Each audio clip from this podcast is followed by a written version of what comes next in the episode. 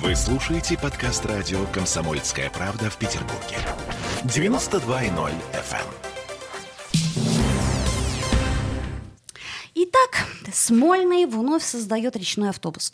Непростые автобусы. Не то слово. Речные автобусы, только теперь уже по уму. В администрации Петербурга задумали скрестить речные трамвайщики с общественным транспортом. Но так, чтобы они приносили какую-то а, одинаковую пользу и туристам, и жителям города. Слушай, ну, по-моему, идея это не новая, и уже она была в Петербурге. Была, но что-то пошло не так. Что-то пошло не так. Мне кажется, что все-таки э, коммерческая составляющая этого всего пошла тогда не так. Потому что мне кажется, что в наше время вот, вот, вот в это все упирается. Хотя хочется, конечно, вот мне как жителю Ленинграда Ленинграда и Петербурга хочется э, полноценного речного транспорта. Хочется, чтобы люди перемещались по воде, потому что изначально Петербург был создан для того, чтобы перемещаться по воде, и это были основные маршруты нашего передвижения в нашем городе. Потом уже мы пересели э, на лошадей, на повозки, на машины, стали задымлять город, фасады стали как серыми от дыма и от всего этого хочется обратно на воду. Так, понятно. То есть у нас пробки будут теперь не только на Невском проспекте, а на воде, и, собственно, чем больше их будет, тем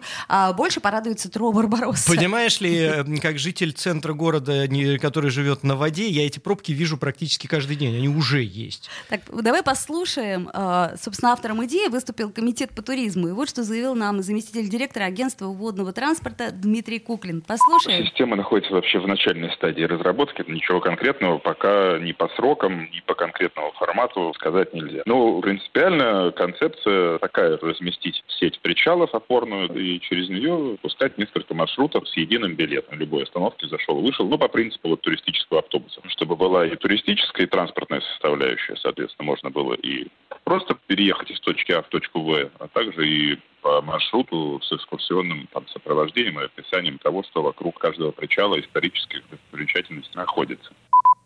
Чудесно. То есть надо вот ключевые слова это вот э, разместить причальную сеть. То есть надо что-то делать. Ну, да? конечно. надо, надо конечно. делать. Ходят слухи о том, что Смольный все это затеял для того, чтобы перетряхнуть весь городской рынок водного транспорта. Кстати, в том числе и экскурсионного. Слушай, ну я вот тут полностью за двумя руками, потому что, ну, э, когда тебе на час сдают за какие-то лютые деньги, там, 10 тысяч рублей в час этот катер, и ты вообще не понимаешь, как такое может быть. Дорого, правда? Очень дорого. Надо уже прийти, настучать по голове, потому что это не должно столько стоить. А сколько, сколько по-твоему, должен стоить катер? Это вот такой, который там и, и брызгают, да? Ты не, это? это ты про водный а, мотоцикл, мотоцикл, да, да, да. Не, это обливашки. А вот, соответственно, катер это другое. Катер это когда ты садишься внутрь, тебя там три или четыре или пять человек, берешь шампанское, например, и едешь О. красиво с экскурсией по городу. Вот это вот. Да, красиво. А давай да. послушаем еще одно заявление э, Дмитрия Дмитрия Куклина из агентства водного транспорта туристический билет покупается на круг, то есть вы покупаете билет и едете по нему какой-то определенный маршрут круговой. Где вы начали путешествие, там вы его и заканчиваете. То, соответственно, если у нас будут маршруты с остановками, то, возможно, будет деление на зоны, то есть оплата по,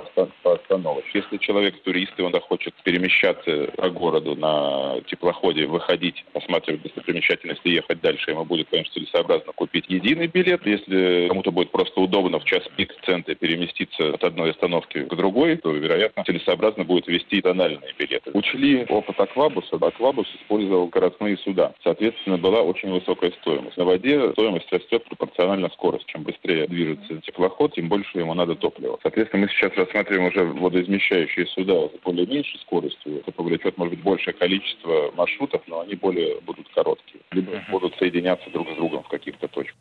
Это заместитель агентства водного транспорта Дмитрий Куклин нам сказал. А ты знаешь, э, тебе нравится, да, эта идея? Да, то, то есть ты уже раскатал идея. себе, так сказать, губу. длинную губу, которую да. ты хочешь а, не закатывать в течение... Ну вот, знаешь, я тебя сейчас вот огорчу, прям так возьму и огорчу. С реализацией этого проекта придется подождать. По словам Куклина, первые водные автобусы смогут выйти на линии не раньше 22 года. Ну как так? А вот, а пока, как ты понимаешь, сколько ты там сказал, 10 тысяч? Mm-hmm. Ну, готовь деньги, если хочешь кататься Но у меня как раз гости приезжают.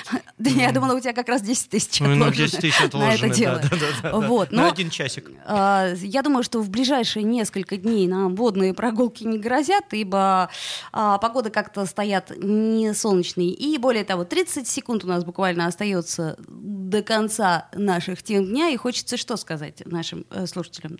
Ну, во-первых, берегите себя, друзья мои. В центр города не ходите, потому что там э, э, гориллы, там большие злые крокодилы. Да, что ты можешь еще добавить? Крокодилам у тебя 10 секунд. Я могу добавить то, что если был бы водный транспорт, мы бы могли объехать те пробки, которые крокодилы создали сегодня на дорогах.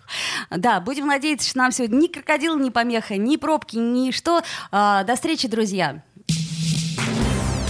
Темы дня.